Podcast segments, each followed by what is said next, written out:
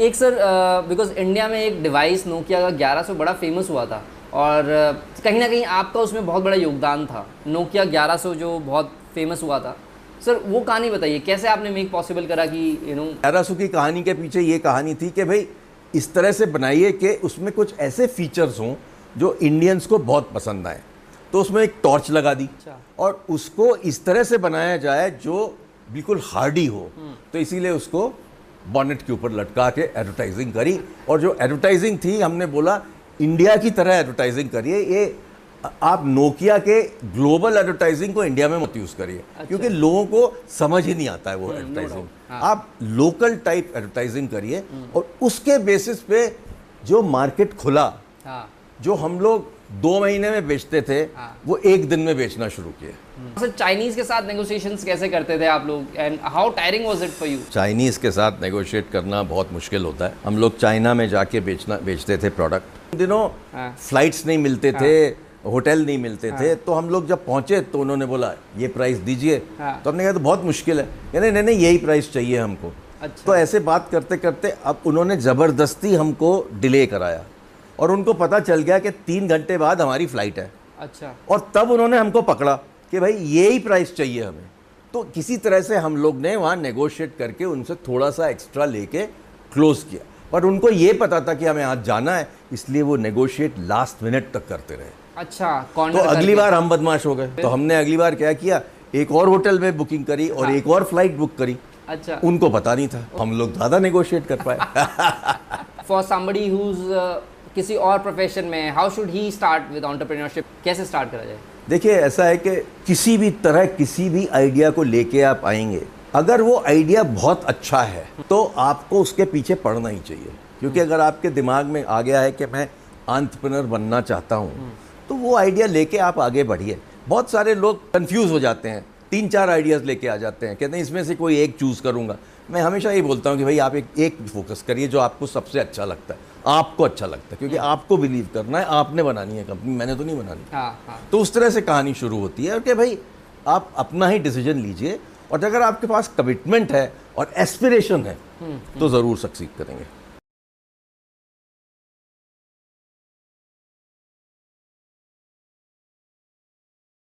आज जो हमारे साथ हैं in short he is called as the father of Indian hardware अगर बताना चाहें तो he is one of the person जो वो जो नोकिया का 1100 फ़ोन जो बहुत ही वायरली फ़ेमस हुआ था इंडिया में जिनके ऐड ट्रक के पीछे लटके हुए थे कहीं ना कहीं उनमें भी इनका हाथ है और जिस इंसान को हम सच में मानते हैं कि सच में जिसको शार्क टैंक पे होना चाहिए one of the mo- uh, one of the most loved people of my to have graduated from Jabalpur University after Osho's. Right, not many people know I have read his inspiring story कि how you was so inspirational और अपने जवानी के दिन यहाँ तक कि railway platform पर भी ये सोए हैं, एक पुस्तक में इन्होंने मैंशन किया है।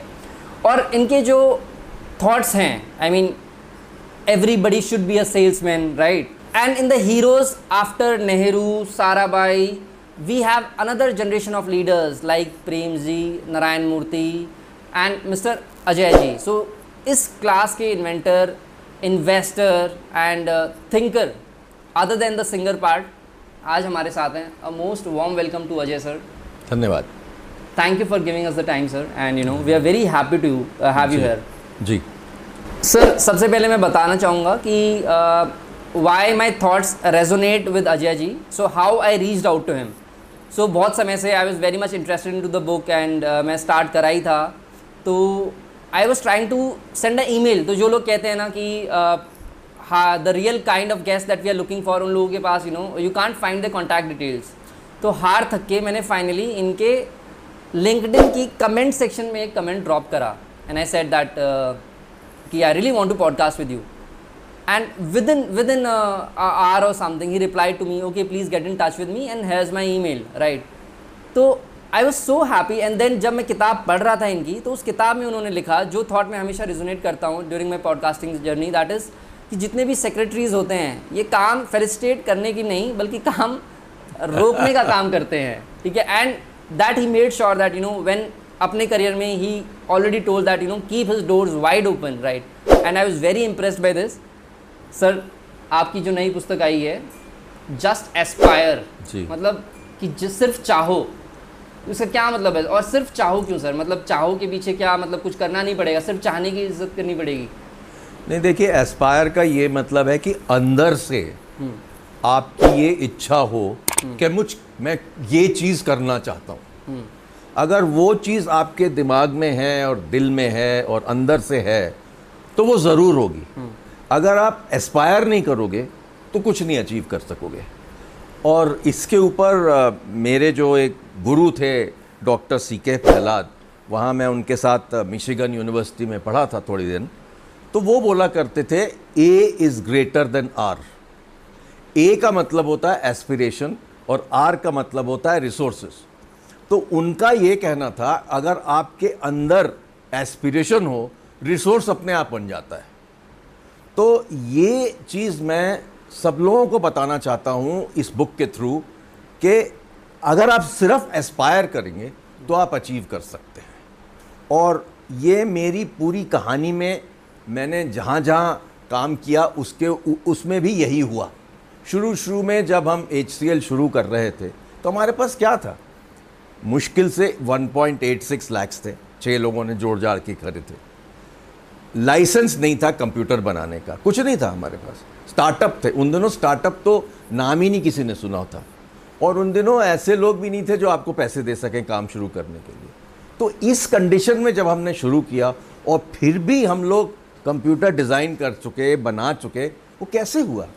वो इसीलिए हुआ कि हमारे अंदर एक एस्पिरेशन थी डिज़ायर थी कि हम कुछ करें।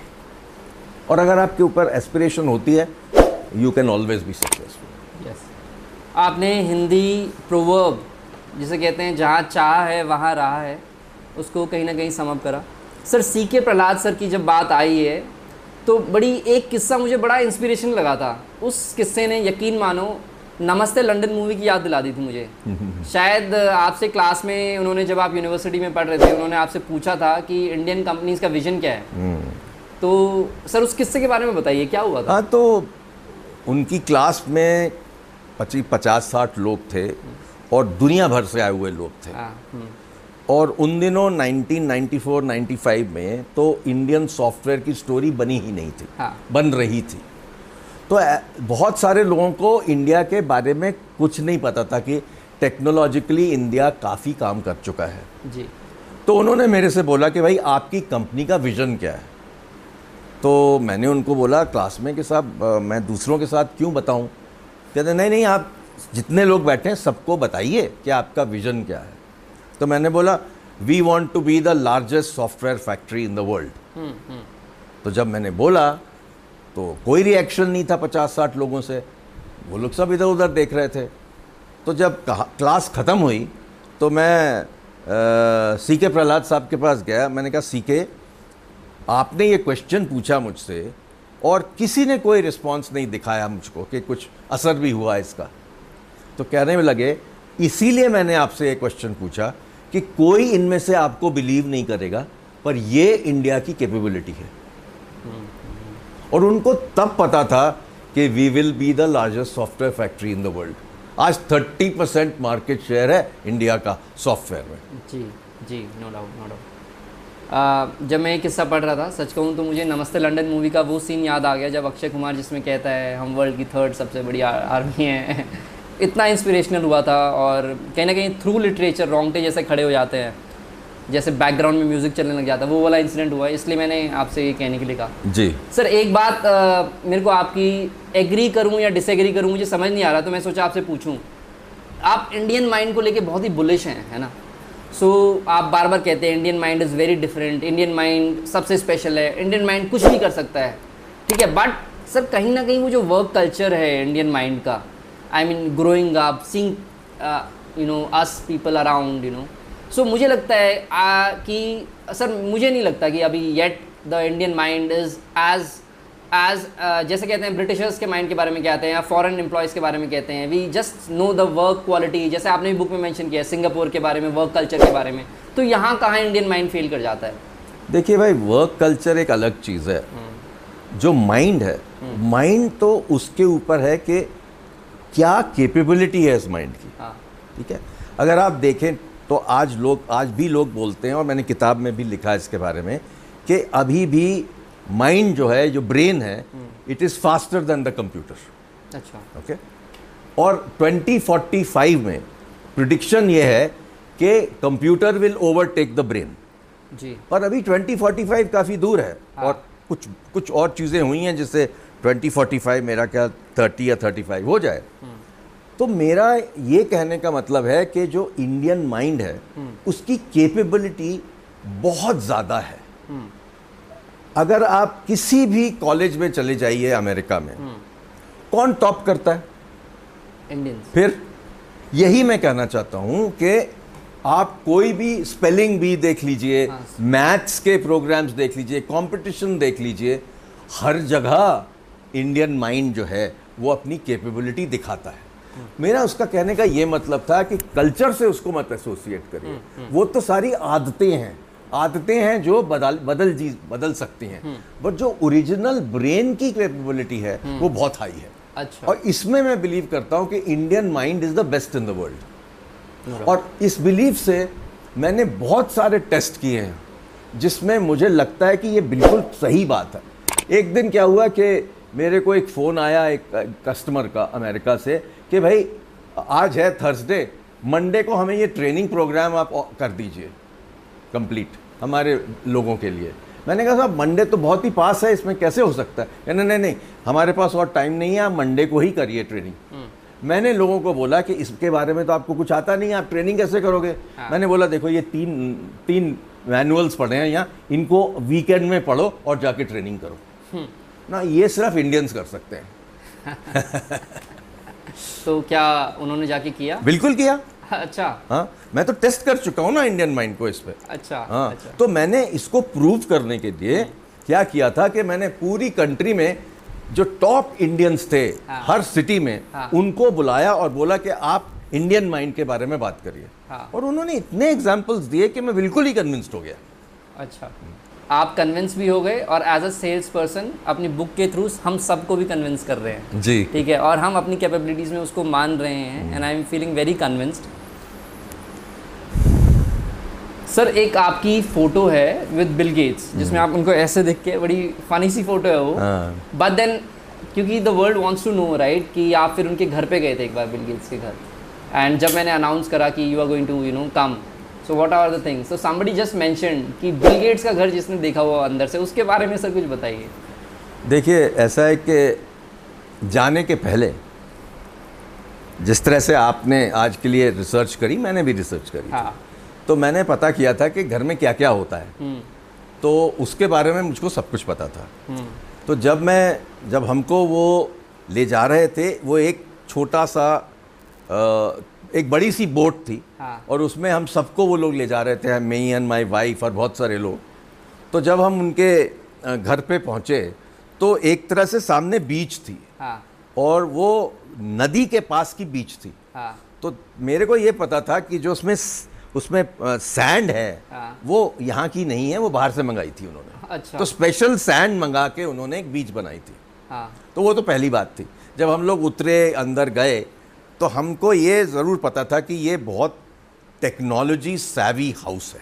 अच्छा। और उसकी एक बड़ी अच्छी एग्जांपल ये है कि जिस जिस कमरे में मैं गया वहाँ स्क्रीन इस तरह के स्क्रीन लगे थे हाँ। जैसे लगता था कि पेंटिंग हो। अच्छा। बट उसके अंदर स्क्रीन था। हाँ। और वो जैसे ही आप चलो तो थोड़ी सी देर में उसका फ़ोटो बदल जाता था। अच्छा। तो मैंने देखा कि वो एक्चुअली तो फ़ोटो नहीं थी तो पेंटिंग्स थी। और सब बड़े बड़े लोगों की पेंटिंग्स थी। अच्छा। तो जो वर्ल्ड फ़ेमस पेंटर्स हैं उनकी पेंटिंग्स थी। तो मुझे ये पता था कि उन्होंने जितने बड़े बड़े पेंटर्स थे उन सब के डिजिटल राइट्स खरीद लिए थे। अच्छा। तो ये डिजिटल उनकी पेंटिंग्स एक के हर कमरे में जाइए तो अलग अलग पेंटिंग दिखती थी और हर बार उस कमरे में जाएँ तो अलग पेंटिंग दिखेगी आपको। अच्छा। तो ये एक खासियत थी उस घर की। दूसरी खासियत ये थी कि उनके यहाँ एक बड़ी सुंदर लाइब्रेरी थी और उसमें इस तरह की पुरानी पुरानी किताबें थीं जो उन्होंने कलेक्ट की थी दुनिया भर से। और एक एरिया था जिसमें इस तरह की किताबें थी कि वो आप उनको छूना भी अलाउड नहीं था। क्योंकि अगर आप छुएँगे तो उनका पेपर खराब हो जाएगा। अच्छा। तो वो पूरा एयर कंडीशनिंग में एक उसके ऊपर लिखा भी था और बोला भी गया था कि इसके पास मत जाइए। अच्छा। तो ये इस तरह से उन्होंने एक घर बनाया जो बड़ा यूनिक था और इसीलिए मैंने उसके बारे में लिखा भी है। सो यू मेंशन कि उसे बोट से जाना पड़ता है उस घर में। So is it not accessible by road और something no no it is on the it is on the river अच्छा हाँ तो रिवर में वो बोट से आए थे हम लोग। अच्छा अच्छा। नाइस थैंक यू सर ये अंदर की स्टोरी बताने के लिए। पर सर कभी ऐसा नहीं होता होगा वहाँ रहते वक्त कि आपको अगर कोई बुक बोरो करनी पड़ जाए तो व्हाट यू से कहाँ? बिल गेट्स के घर में। अरे बाबा वो तो पूछने वाली बात ही नहीं है। बट यही है कि उनकी जो बात करने का तरीका है बड़ा सिंपल है। हाँ।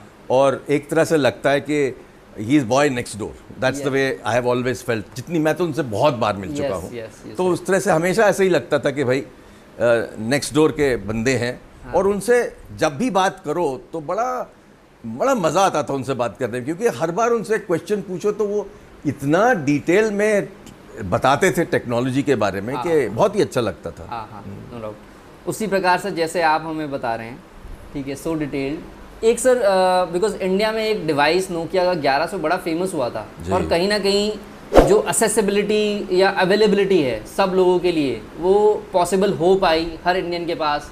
और कहीं ना कहीं आपका उसमें बहुत बड़ा योगदान था। नोकिया 1100 जो बहुत फ़ेमस हुआ था। सर वो कहानी बताइए कैसे आपने मेक पॉसिबल करा कि यू नो सी शुरू शुरू में जब हम लोग नोकिया को इंडिया में लाए थे तो हम उनके पेजर्स मैन्युफैक्चर करते थे और बेचते थे। उसके बाद जब टेलीकॉम रेवोल्यूशन शुरू हुई और बहुत सारे सर्विस पार्टनर्स आ गए जैसे एयरटेल वगैरह शुरू हुए ये करीब 95 96 में शुरू हुए। और उन दिनों तो नोकिया कुछ खास लोग जानते नहीं थे।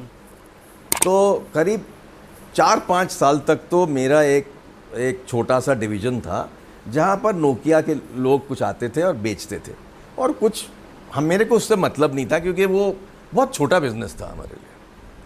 तो उन्नीस जो करीब 2000 के आसपास एक दिन वो, एक टीम आने वाली थी नोकिया से तो मेरे लोगों ने बोला, साहब, इस बार आप ज़रूर मिलिए उनसे।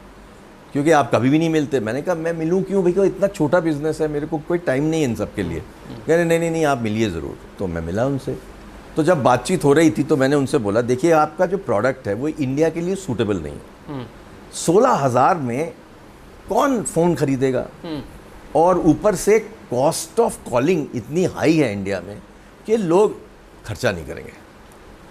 तो बात करते करते फिर उन्होंने बोला अच्छा आपकी क्या एडवाइस है?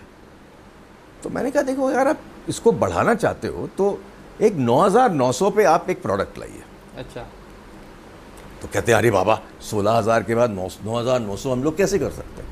तो मैंने कहा देखिए आप सोच लीजिए क्योंकि इस तरह से आपका बिज़नेस तो आगे बढ़ेगा नहीं और हमको भी कोई खास इंटरेस्ट नहीं है क्योंकि ये बहुत छोटा बिज़नेस है हमारे लिए. हाँ। तो ठीक है तीन हफ़्ते बाद उन्होंने जवाब दिया कि एग्री कर गए। नाइन हज़ार नौ हज़ार नौ सौ पे एग्री कर गए। अच्छा।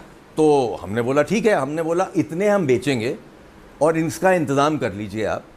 तो जब हमने बेचना शुरू किया तो करीब उसके तीन या चार टाइम्स हमने बेच दिया। हाँ। तो वो लोग तो बहुत खुश हो गए। तो करीब तीन महीने बाद फिर वापस आए और बोलते हैं कि हम चलो इसको सेलिब्रेट करते हैं इतना अच्छा आपने कमाल कर दिया। हाँ। अ, बहुत बढ़िया बिक गया। हाँ।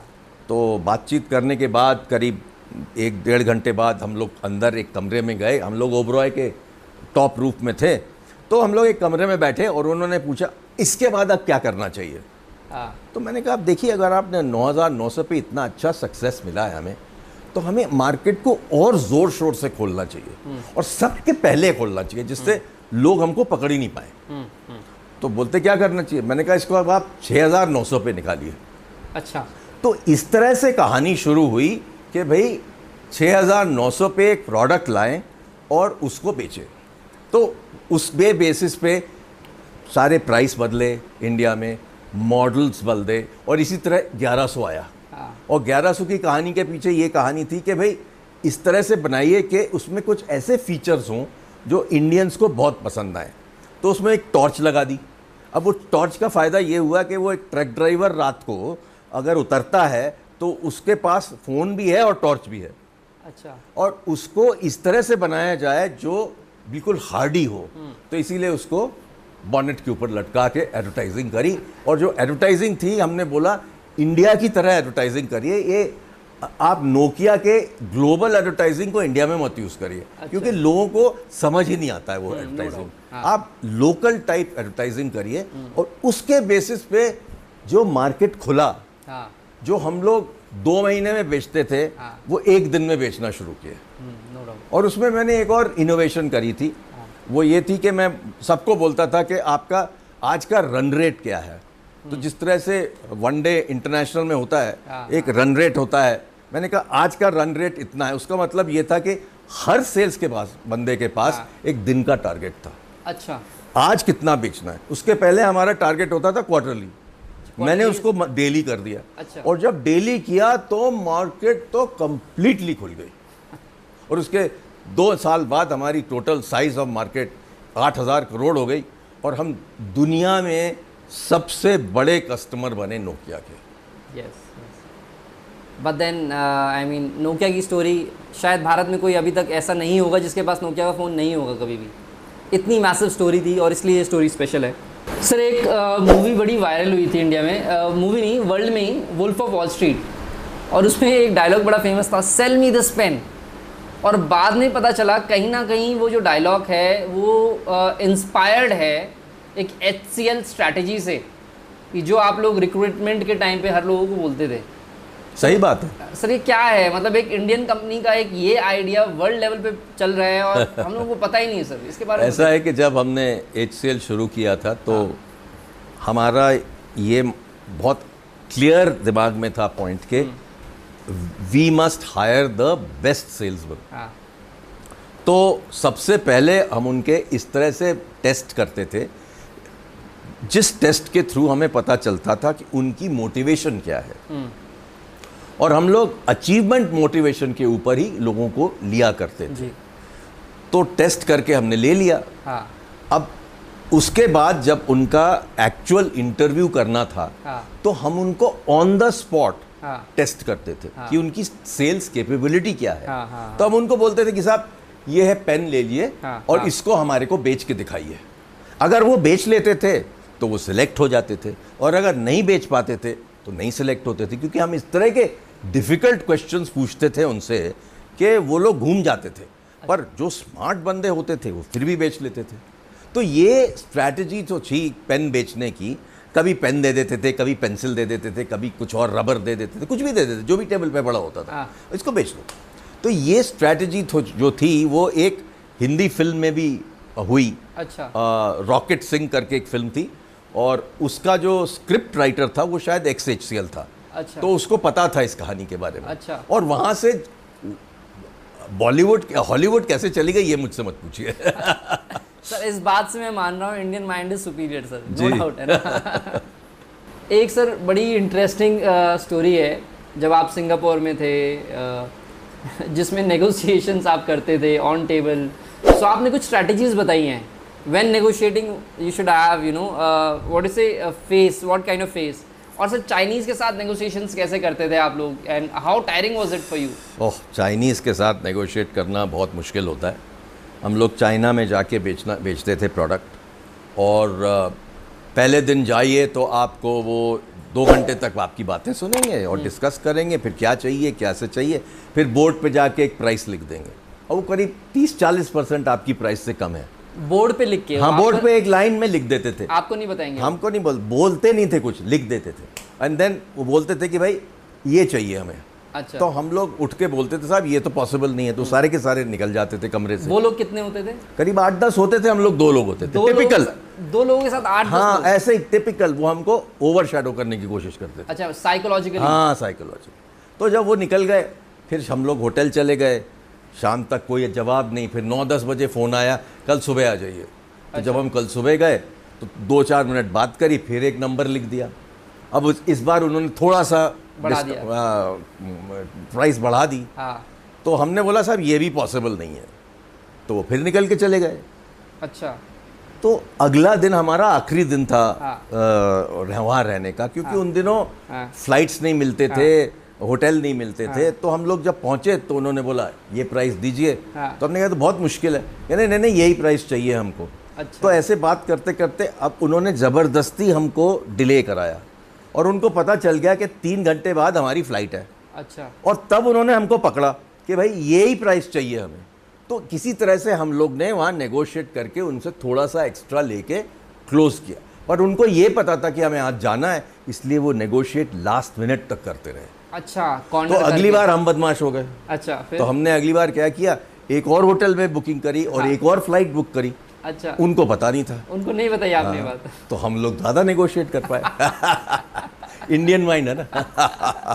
सर आपकी ये एडवाइस सर हमारे जियो पॉलिटिक्स वालों को जानी चाहिए। सर बिकॉज़ मैं आपकी पुस्तक पढ़ रहा था और जो बेस्ट चैप्टर्स हैं बुक्स के आई टेल यू मैंने इतनी मैनेजमेंट लेसन्स कभी नहीं सीखे जितने जो बुक्स के लास्ट चैप्टर्स हैं ऑन्टरप्रेन्योरशिप के ऊपर। तो सर आपने कहा है कि entrepreneurs are made and not born I mean कैसे बनाया जाए किसी को ऑन्टरप्रेन्योर ट्रेनिंग से। देखिए बहुत सारे लोग सोचते हैं कि salesman are born entrepreneurs are born both are wrong हाँ हाँ। वो ये है कि आपको ट्रेनिंग से सब कुछ सिखाया जा सकता है। तो ग्लोबली भी इतने अच्छे अच्छे कॉलेजेस हैं जिस तरह से बॉस्टन में एक कॉलेज है सिर्फ़ आंट्रप्रनरशिप सिखाता है। तो it's a question of training और अगर आपको ट्रेनिंग प्रॉपरली मिल जाए तो आप आंट्रप्रनर बन सकते हैं। तो और इसीलिए मैंने जो अपना मेरा चैप्टर है आंट्रप्रनरशिप का उसको मैंने शुरू से एंड तक इस तरह से ले गया हूँ कि उनको एक एक चीज़ पता चले किस तरह से वो आंट्रप्रनर बन सकते हैं। Sir I really like the chapter so but for somebody whose किसी और प्रोफेशन में how should he start with entrepreneurship if he has idea क्या आइडिया पे नॉर्मली जंप करा जाए? कैसे स्टार्ट करा जाए? देखिए ऐसा है कि जितना भी आप बात करेंगे किसी भी तरह किसी भी आइडिया को लेके आप आएँगे अगर वो आइडिया बहुत अच्छा है तो आपको उसके पीछे पड़ना ही चाहिए। क्योंकि अगर आपके दिमाग में आ गया है कि मैं आंट्रप्रनर बनना चाहता हूँ तो वो आइडिया लेके आप आगे बढ़िए। बहुत सारे लोग कंफ्यूज हो जाते हैं। तीन चार आइडियाज़ लेके आ जाते हैं कहते हैं इसमें से कोई एक चूज़ करूँगा।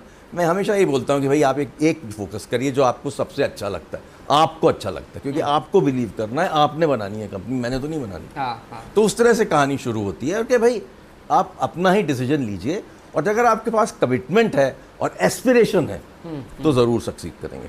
हम्म। तो सर आइडिया के साथ कैसे सीधा फिर इन्वेस्टर्स को ढूंढना चाहिए? नहीं आइडियाज़ लेके आप पहले उसको टेस्ट करिए फिर उसके बाद उसको कुछ कस्टमर्स ढूंढ फिर उसका प्रोडक्ट जो आपने बनाना है उसको बनाइए। उसको बनाने के लिए आपको 10 15 20 लाख जितने चाहिए हैं फ्रेंड्स और फैमिली से लीजिए। किसी और से पैसे मांगने की ज़रूरत नहीं है। जब आपको कन्विक्शन आ जाए कि ये प्रूफ ऑफ़ कॉन्सेप्ट बन गया है। अच्छा। तब आप एक एंजल इन्वेस्टर के पास जाइए। एंजल इन्वेस्टर आपसे सबसे पहले ही क्वेश्चन पूछेगा आपके पास कोई कस्टमर है कि नहीं है? अच्छा। अगर कोई कस्टमर ही नहीं है तो कोई आप पे इंटरेस्ट नहीं लेगा। बात भी नहीं करेगा। तो आप वहाँ से कहानी शुरू करिए और जब आपके पास कस्टमर्स हैं आप जाके एंजल से बात करिए। If they believe in your idea then they will help you they will mentor you they will give you money yes sir is one of the angel investors और मुझे लगता है कि जो इनके वर्ड्स ऑफ़ विजडम या nuggets हैं they are going to really help our viewers sir how to make a pitch जब अच्छा चलो सपोज़ दे फाउंड आउट ये सारा प्रोसेस हो गया तो ये पिच कैसे करी जाए? How to make a pitch देखिए पिच डॉक पिच का जो एक तरह से कॉन्सेप्ट है वो उसको बोला जाता है कि it is a pitch to be made in a lift और लिफ्ट में आप नीचे से ऊपर जा रहे हैं हाँ। और आपके पास सिर्फ़ दो मिनट है या तीन मिनट है। हाँ। उस तीन या चार मिनट में आपको अपनी कॉन्सेप्ट को इस तरह से कम्युनिकेट करना है कि वो कन्विंस हो जाए चार मिनट में। अच्छा। हाँ उसको बोलते हैं एलिवेटर पिच। Elevator pitch? हाँ और इस तरह से आप सच में exist करती है? एग्जैक्ट एग्जैक्टली इसको बोला ही जाता है एलिवेटर पिच। अच्छा, हाँ. वो एलिवेटर जैसे ऊपर जा रहा है। हाँ। उस कम से कम टाइम में आप कैसे किसी को कम्युनिकेट करें हाँ। तो बहुत सारे लोग क्या करते हैं करीब 20 या 25 स्लाइड्स लेके चले आते हैं हाँ, हाँ। और उससे कोई फ़ायदा नहीं होता है आप तीन या चार या पाँच स्लाइड बनाइए और उस चार पाँच स्लाइड में आप लोगों को कन्विंस कर दीजिए कि आइडिया बड़ा है बढ़िया है और फाउंडर्स बढ़िया हैं और मार्केट अच्छी है हाँ। और एक डिफ्रेंशिएटर है आपके पास हाँ। बहुत सारे लोग मीटू मीटू प्रोडक्ट्स के पीछे पड़े रहते हैं कोई फ़ायदा नहीं है me too me too me too product मतलब मतलब आपके पास भी है आपके पास भी है आपके पास भी है तो मैं मीटू हुआ ना। हाँ हाँ। अगर मेरे पास ऐसा प्रोडक्ट है जो आपके पास भी नहीं है आपके पास भी नहीं है आपके पास नहीं है और डिफ्रेंशिएटेड है हाँ। तो उससे बेनिफिट होता है पिच पिच के अंदर। तो हाँ। पिच के अंदर आप अपना प्रोडक्ट डिफ्रेंशिएशन बताइए आइडिया बताइए फाउंडर्स के बारे में बताइए मार्केट के बारे में बताइए और कन्विंस कर दीजिए जो लोग बैठे हुए हैं हम्म। कि ये मेरा पिच जो है वो परफेक्ट है। नाइस सर आपके पास भी काफ़ी लोग because you are angel investor है ना? तो आपके पास काफ़ी लोग पिच करने आते होंगे। What is the weirdest pitch that you heard the weirdest pitch that I have heard is that the fellow who came to present to me first of all we is very confuse you was trying to sell me three four ideas and the second thing he when I asked him about his conviction about any idea he had no conviction वो सिर्फ़ हवा में घूम रहा था। तो मैंने उनको बोला भाई देखिए आप टाइम बर्बाद कर रहे हो अपना और मेरा। आप इस तरह की पिच मत बनाइए और इस तरह के आइडियाज़ लेके किसी के पास नहीं जाइए कोई फ़ायदा नहीं है। आपके पास अच्छा पिच होना चाहिए जिसमें आपको कन्विक्शन हो। तो इस तरह के पिच आते हैं बहुत सारे। एक मैंने पिच देखी थी आ, एक आईआईटी में जिसमें एक बहुत बढ़िया प्रेजेंटेशन थी टेक्नोलॉजी की। तो जब टेक्नोलॉजी प्रेजेंटेशन ख़त्म हुई तो मैंने बोलिया अब अब आप अपना बिज़नेस प्लान बताइए अगले पाँच साल में क्या करेंगे? हाँ। कहते हमने बिज़नेस प्लान लिखा ही नहीं है अभी। हाँ। अब इस तरह से तो धंधा नहीं बनता ना। नहीं नहीं। आपने आपके पास ग्रेट प्रोडक्ट है आप अगर आपके पास बिज़नेस प्लान नहीं है तो कुछ नहीं फ़ायदा। और जैसे मैंने किताब में भी लिखा है इस तरह से चलते रहेंगे तो सक्सेसफुल नहीं होंगे। हाँ। तो जब वो लोग अच्छा सा एक अकाउंटेंट रख लेते हैं फाइनेंस गाय रख लेते हैं तब जाके उनके नंबर्स ठीक बनते हैं।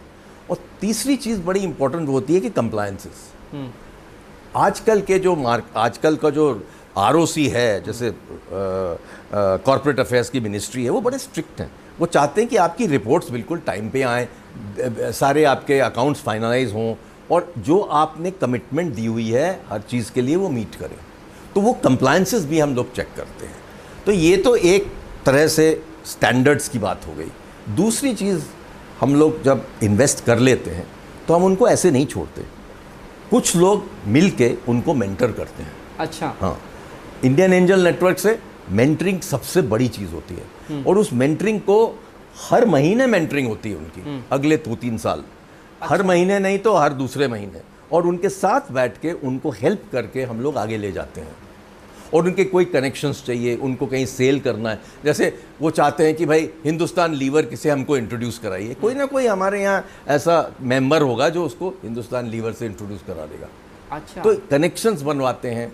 टेक्नोलॉजी इनपुट्स देते हैं बिज़नेस इनपुट्स देते हैं। सबसे बड़ी चीज़ होती है business mentoring. Business mentoring.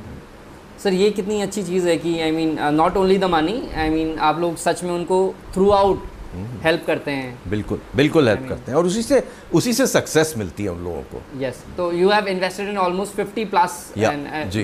Which are the some of the most successful of your investments देखिए भाई हम कोई एक एक तरह के इन्वेस्टमेंट्स नहीं करते हैं।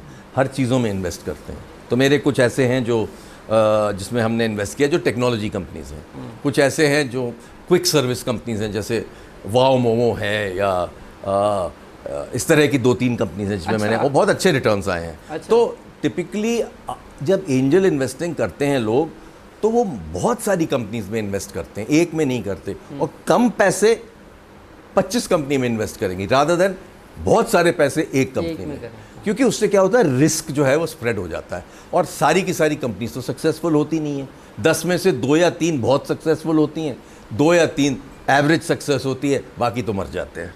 अच्छा। सर आपका जो कोर प्रिंसिपल मुझे पता चला या बुक में था you focus a lot on humans on people right काफ़ी बार आपने एम्फोसाइज करा। As as people who are hiring people the normal people don't tend to give people the importance right but मैंने आपकी बुक से जाना। सो एक चीज़ my orientation completely change towards my staff you know and I was always think that I was nagging कि ये काम नहीं कर रहा है वो काम नहीं कर रहा है ये क्यों नहीं हो रहा है वो काम नहीं हो रहा है। सर आपकी बुक की एक कोटेशन है I really like that it's like get excellent result from ordinary people right तो sir how to develop a team how to grow the people इसके ऊपर कुछ बताइए सर आपने काफ़ी बोला हुआ है। देखिए भाई ऐसा है कि हमारी हार्डवेयर बिज़नेस में मार्जिन बहुत कम होते थे। हाँ। तो हम लोग महँगे महँगे लोग तो रख नहीं सकते थे। हाँ। We would have average salaries हाँ। बट जो एवरेज के सैलरीज होती हैं इसका ये मतलब नहीं है कि लोग भी एवरेज होते हैं। लोग अच्छे होते हैं पर उनको रीजनेबली एवरेज सैलरी मिलती टॉप मोस्ट सैलरी नहीं मिलती। ओके तो मेरा ये कहने का मतलब था कि आप ब्राइटेस्ट ऑफ़ लोग ले आएँगे हाँ। तो आपने क्या कमाल कर दिया? हाँ हाँ। अगर आप कुछ तरह से एवरेज टू हाई मिक्स लेके आएँगे और उनको आप सक्सेसफुल बनाते हैं तो आपने एक एक अचीवमेंट करी जो लोगों ने नहीं करी। और उसके बाद असली बात ये होती है कि जिस तरह से आप लोगों को कंपनी में इन्वॉल्व करते हैं और उनको अपॉर्चुनिटी देते हैं रिस्पॉन्सिबिलिटी देते हैं अकाउंटेबिलिटी देते हैं वो सब करने से लोगों को बहुत इज़्ज़त मिलती है। तो हर हर क्वार्टर में हम लोग टॉप डिवीज़न को अवार्ड देते थे फिर टॉप सेल्समैन को अवार्ड देते थे टॉप सपोर्ट पर्सन को अवार्ड देते थे। और अवार्ड में पैसे नहीं होते थे एक सर्टिफिकेट होता था। अच्छा। पर उससे क्या फ़ायदा होता था कि दूसरे लोग जो वहाँ 200 लोग बैठे होते थे उसमें से अगर 10 लोगों को अवार्ड मिला तो बाकी 190 सोचते थे अगली बार मेरे को भी मिलना चाहिए। तो एक एस्पिरेशन बन जाती है। अच्छा। तो उस तरह से लोगों को ड्राइव किया जाता है और लोगों को बहुत क्लोजली मॉनिटर करके फैमिली की तरह ट्रीट करके आगे ले जाते थे हम लोग। एक आपने सर इंसिडेंट मेंशन किया दैट एवरी मंथ और every six months you would go around shake hands with the people of your company and वो मैं हर न्यू ईयर पे करता था। और करीब नोएडा में करीब हज़ार लोग होते थे। हाँ। और हज़ार लोगों से शेक हैंड करना मज़ाक की बात नहीं है। मज़ाक की बात नहीं। बिकॉज़ हाथ ही गिर जाता है। बट uh, मुश्किल से डेढ़ दो दिन में मैं कर लेता था। पर चाहे वो पियोन हो और चाहे वो सीनियर मोस्ट मैनेजर हो सबके साथ मैं शेक हैंड करता था। तो हर साल वो लोग मेरे लिए वेट करते थे अरे इस साल अभी तक आए नहीं साहब मिलने। तो you would go to their places और you would call their places in every i had the offices were spread out there were about eight or ten offices i went to every office So do you know Donald Trump recently followed the same strategy? अच्छा हाँ. So uh, हमसे सीखा होगा no no doubt. I cannot deny it. है ना? So I'll tell you what happened. एक meme चल रहा है virally. So uh, Donald Trump goes to एक आर्मी का फ़ंक्शन है and there are 2000 people in that. And he's like, I can normally stand for a photo shoot and shake hand with the commander or something. But then I promise to shake hand with every one of you. But उनकी strategy फिर भी आप जैसी नहीं थी. I just asked this question क्योंकि आप you would go there to their places shake hand with the company and to take days or हाँ. something. So what what he did was he told that you know everybody would come from left, right, center and he uh, would shake hands. Yeah, yeah. और एक एक minute में he's shaking hands, he's shaking hands and he's completing the entire thing. Right? हाँ. So I feel that yes. yeah, yeah. उन्होंने हाथ हिलाया but पैर नहीं हिलाया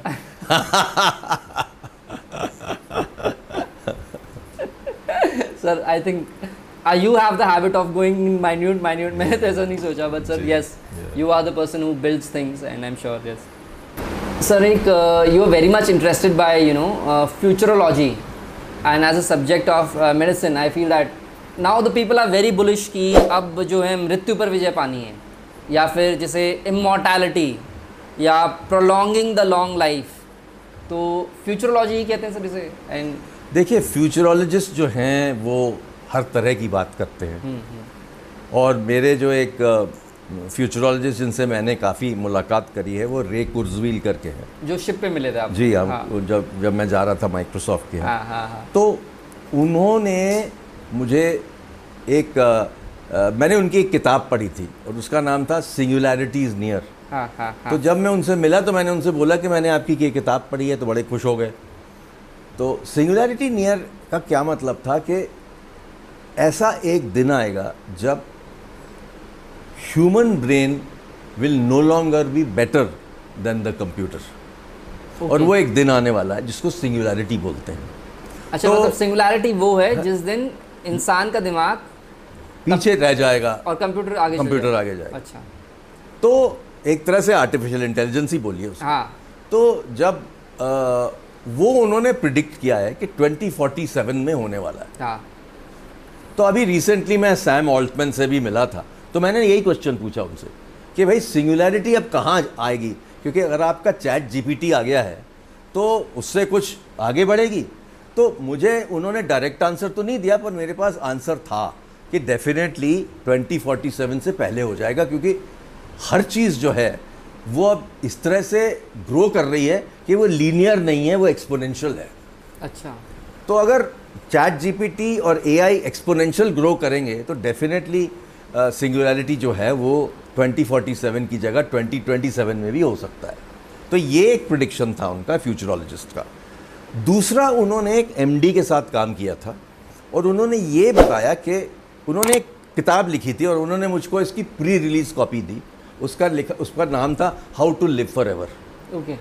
तो मैंने कहा भाई ये तो बड़ा इंटरेस्टिंग सब्जेक्ट है तो मुझे कुछ बताइए। फिर उन्होंने अपने जेब से एक पुड़िया निकाली और उस पुड़िया में उनके करीब साठ पिल्स थे। सिक्सटी सिक्सटी पिल्स तो कहते हैं मैं सिक्सटी पिल्स दिन भर खाता हूँ जिससे जो बॉडी है उसका केमिकल बैलेंस बना रहे। अच्छा। और हर हफ़्ते एंड ऑफ़ द वीक मैं अपना ब्लड बदलवाता हूँ। और उन्होंने बताया कि मैं अभी करीब 78 79 हूँ पर मेरे जो बॉडी पार्ट्स हैं वो 58 हैं। अच्छा। तो उनका ये कहने का मतलब था कि अगर आप करेक्ट चीज़ लें और करेक्ट डाइट लें तो आप अपनी लाइफ को प्रोलॉन्ग कर सकते हैं लंबा बना सकते हैं। पर उनका ये कहना है और ये एक बहुत इंटरेस्टिंग बात है कि अगर तो आप थोड़ा फ्यूचर में देखने लगें तो एक तरह से ये बात होती है कि जिस तरह से आ, आ, एक एक फिक्शन वाले थे सेलॉन में रहते थे उनका नाम मुझे एकदम याद नहीं आ रहा है बट उन्होंने लिखा था कि उनका एक उनका एक सबमरीन जो था वो बॉडी के अंदर घुस के जा रहा था पूरी बॉडी के अंदर सबमरीन छोटा सा सबमरीन। हाँ। तो मुझे ये पता चला पढ़ने के बाद और इनसे बात करने के बाद कि एक नई टेक्नोलॉजी बन रही बनी है जिसका नाम है nanobots.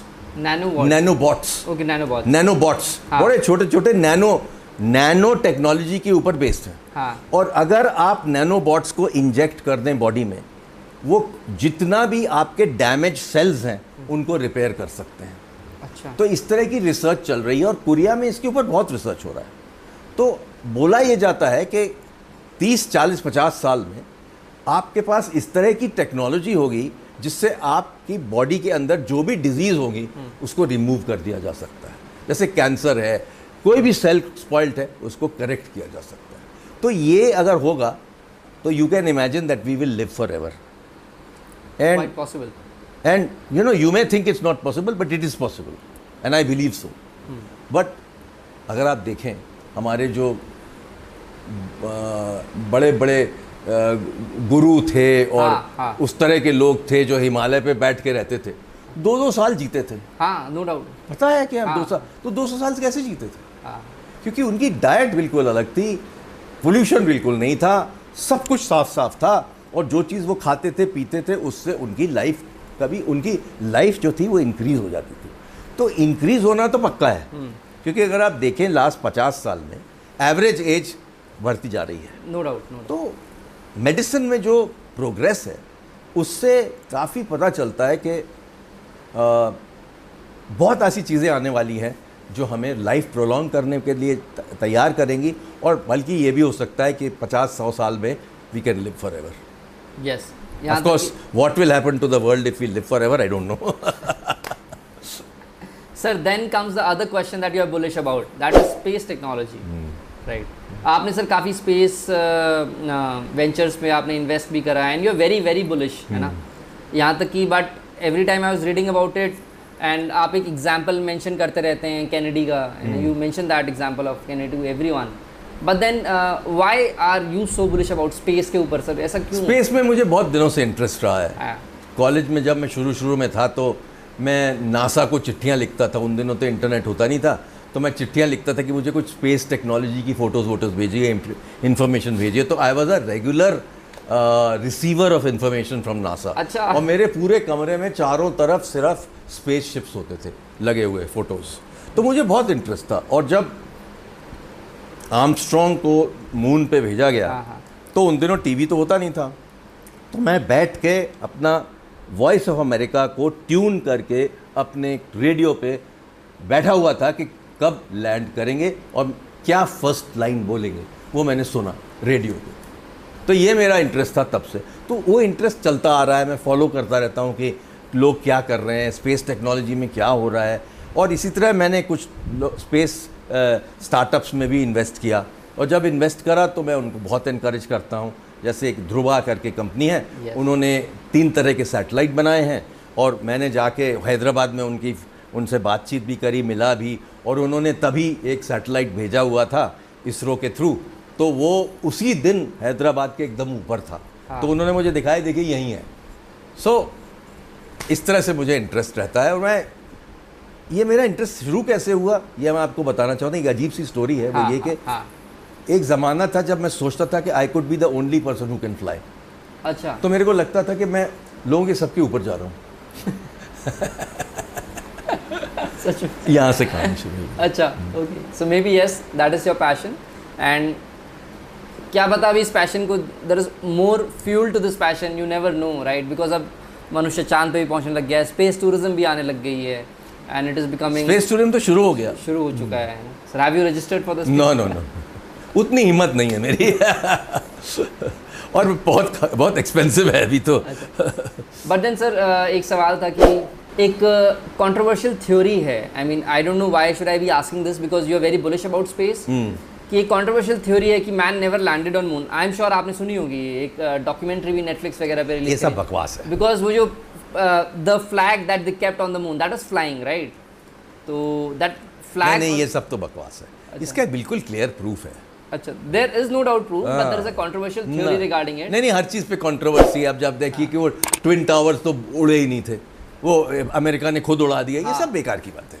These are all conspiracy theories So now coming to the question of the year or this decade, that is the semiconductor race. everybody wants to know ye semiconductor conductor hain kya and why should we be very much uh, concerned about the semiconductor race?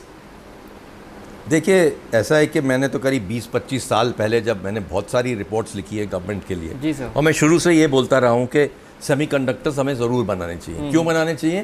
क्योंकि we are a large country and once we are a large country large population our demands are high. So if we have such a large demand for semiconductors, there's no sense in importing everything. hmm, yes We should make it ourselves. और ये जब Covid हुआ तो सबको पता चला कि semiconductor shortage से 250 कंपनीज़ थी इंडिया में 250 इंडस्ट्रीज़ थी इंडिया में जो इम्पैक्ट हो गई क्योंकि माइक्रो प्रोसेसर नहीं आ रहा था तो तब से गवर्नमेंट ने भी बहुत अच्छे प्रोग्राम्स बनाए हैं और मेरा ये बिलीफ है कि जो प्रोग्राम्स बने हैं, उनसे सेमीकंडक्टर्स की फैक्ट्री ज़रूर लगेंगी। चार या पाँच साल में आपको एक दो बड़ी फैक्ट्री मिलेंगी और दो तीन छोटी फैक्ट्रीज मिलेंगी जो कंपाउंड सेमीकंडक्टर्स की होंगी।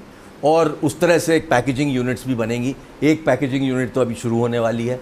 तो मेरा ख्याल है कि सेमीकंडक्टर्स होंगे सेमीकंडक्टर होता क्या है? किस लिए चाहिए? ये बहुत इंपॉर्टेंट पॉइंट है। वो ये कि सेमीकंडक्टर ऐसा कोई प्रोडक्ट नहीं है जिसमें इलेक्ट्रॉनिक्स नहीं है। आप बहुत कम प्रोडक्ट्स ढूंढ सकते हैं जिसमें इलेक्ट्रॉनिक्स नहीं है। तो जब इलेक्ट्रॉनिक्स हर चीज़ में है तो हमें सेमीकंडक्टर्स में होना बहुत ज़रूरी है। क्योंकि हमें किसी भी कंट्री पे डिपेंडेंट नहीं होना चाहिए। जी और इसीलिए चाइना बहुत आगे बढ़ गया। सब लोग उसके ऊपर डिपेंडेंट हो गए। अमेरिका भी डिपेंडेंट हो गया। अब अमेरिका ने रियलाइज़ किया कोविड के टाइम कि उनकी जो पूरी सेमीकंडक्टर इंडस्ट्री वो तो बाहर चली गई। वो तो कुछ भी नहीं बनाते। तो अब उन्होंने जाके एक बड़ा भारी प्रोग्राम शुरू किया है सेमीकंडक्टर्स बनाने का।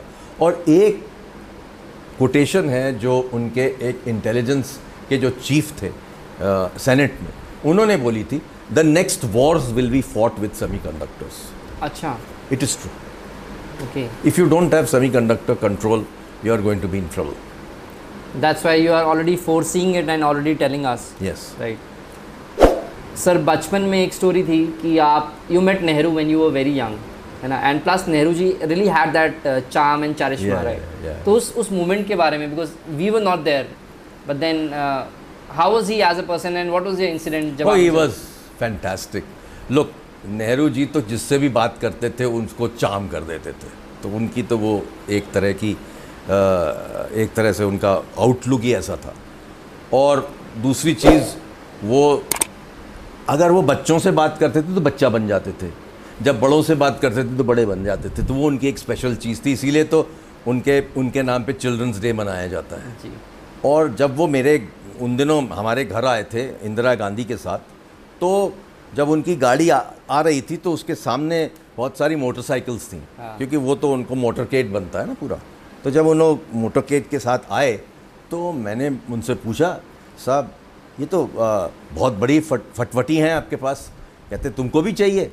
मैंने तुमको भेजूँगा एक दिन। तो इस तरह से बात करी उन्होंने। फिर मैंने देखा कि उनके हाथ में कोई चोट लगी हुई थी। हाँ। तो मैंने पूछा ये कैसे लग गया आपको? क्या हो गया? अच्छा। कहते ये दरवाजे के बीच में आ गई ड्रा- ड्राइविंग के बाद।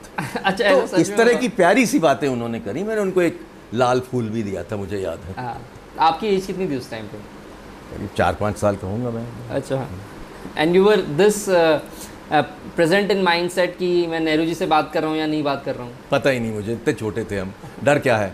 When you are young you have no fear yes yes और आपने फेयर के ऊपर एक कोटेशन भी बोली है कि फेयर सिखाया जा सकता है और उसी प्रकार से जैसे बचपन में फेयर सिखाया जा सकता है उसे बाहर भी निकाला जा सकता बिल्कुल। है सर एक आपने बात करी थी कि when you were celebrating your anniversary शायद एक रेस्टोरेंट में आपको शशि कपूर जी मिल गए थे। हम्म। ठीक है? और फिर जब आपको पद्म भूषण मिला एंड उस टाइम पे भी Shashi Kapoor got Padma Bhushan with you right ji. तो did you really manifest I mean something कि these are all stars are aligned at one particular time होता है इस तरह से। जब जब मेरा एंगेजमेंट हुआ था तो मैं उनसे मिला और उसके बाद जब अ, अ, पद्म भूषण मिला तो उस टाइम भी मिला। Sir I mean us about your reading. How do you research and uh, just that part last कि मतलब आप in a day because uh, the person that you are how do do you spend time reading? Because आज आज भी आप लोग पढ़ते हैं या नहीं पढ़ते हैं? बहुत पढ़ता हूँ मैं तो और अ, मेरे मैं बहुत सारे लेक्चर्स देता हूँ और हर बार अलग अलग सब्जेक्ट पे लेक्चर देता हूँ जिसके बारे में मुझको शायद पूरा ना भी पता हो हाँ। पर मैं बहुत अच्छे से रिसर्च करता हूँ जाके अ, लिखता हूँ उसके बारे में सोचता हूँ उसके उसके ऊपर एग्जाम्पल्स बनाता हूँ जिससे लोगों को कम्युनिकेट करने में आसानी हो तो इस तरह से रिसर्च तो मैं बहुत करता हूँ दूसरी चीज़ ये कि मैं किताबें बहुत पढ़ता हूँ हर किस्म की किताबें पढ़ता हूँ। Through book recommendations और सीधा कोई नहीं नहीं जो मुझे पसंद आता है वो खरीदता हूँ। कैसे दुकान के बाहर जाके वॉच आउट द बुक हाँ जो मुझे पसंद आ जाती है मैं खरीद लेता हूँ। Okay nice and you spend how many hours reading दो तीन घंटे तो हो ही जाते हैं। मिनिमम एवरी हाँ डे हाँ पर हर तरह की चीज़ों में। ऑनलाइन काफ़ी और ऑफलाइन रात को सोने के पहले तो आधा एक घंटा तो मेरा पढ़ना बहुत ज़रूरी है। अच्छा। सुबह तो उठ के न्यूज़पेपर पढ़ता हूँ। Yes. Finally, we are coming to the end of the program, and it has been very, uh, very encapsulating to listen to you and your views, sir. And final, a message to the youth of today as to what should their passion be and should their dream be, and how to take their lives forward. अगर आपको success चाहिए तो उसके लिए कुछ चीज़ें बहुत important होती हैं सबसे पहले अगर आपको कोई आइडिया हो आपके पास उसमें आप टोटल बिलीफ के साथ जाइए आगे। ऐसे नहीं कि आधा पक्का काम करना अच्छे से बिलीव करिए कि ये मैं करूँगा।